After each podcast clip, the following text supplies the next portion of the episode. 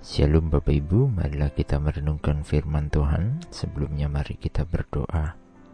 Tuhan kami hendak merenungkan firman-Mu. Pimpin kami senantiasa. Di dalam Tuhan Yesus kami berdoa. Amin. Bacaan saat ini diambil dari Filipi 4 ayat 11. Filipi 4 ayat 11. Kukatakan ini bukanlah karena kekurangan, sebab aku telah belajar mencukupkan diri dalam segala keadaan. Kita mengenal tokoh Paulus ini yang pada masa mudanya ia hidup sebagai seorang Farisi.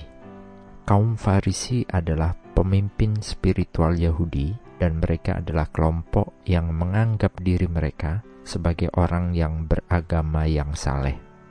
Pada mulanya, Paulus seorang penganiaya orang Kristen, saat itu bernama Saulus. Dan sesudah pengalaman berjumpa Yesus di jalan menuju kota Damaskus, ia berubah menjadi seorang pengikut Yesus Kristus. Bacaan saat ini mengisahkan tentang pesan Paulus untuk jemaat di Filipi. Keberadaan Paulus saat itu, ia ada di dalam penjara. Walaupun surat ini ditulis dalam penjara, tetapi Paulus tetap mengucap syukur dan berdoa bagi jemaat di Filipi, karena ia tetap yakin akan iman jemaat di sana. Hubungan Paulus dengan jemaat di Filipi ini terjalin dengan baik.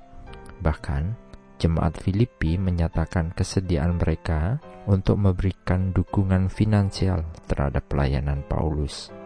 Apa yang dilakukan Paulus dalam bacaan ini adalah mengingatkan orang Filipi bahwa rasa syukurnya atas pemberian mereka bukan karena Paulus membutuhkan, walaupun dia saat itu berada di penjara, tetapi memberi adalah hal baik bagi mereka.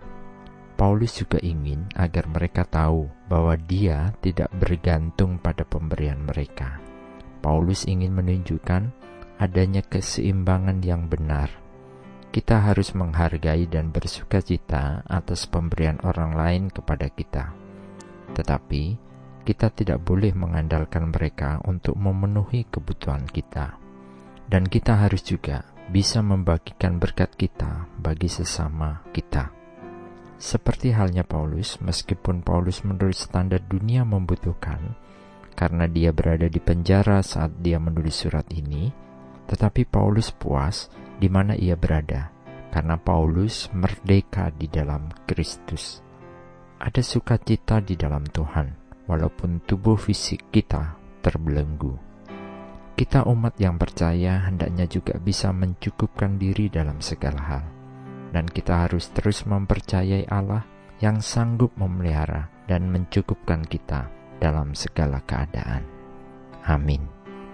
Mari kita berdoa. Bapa Surgawi, terima kasih ketika Tuhan mengajarkan kami untuk hidup mencukupkan diri dalam segala keadaan. Karena kami percaya ada Tuhan yang sanggup memelihara kehidupan kami setiap saat. Di dalam Tuhan Yesus kami berdoa dan memohon. Amin. Tuhan Yesus memberkati. Shalom.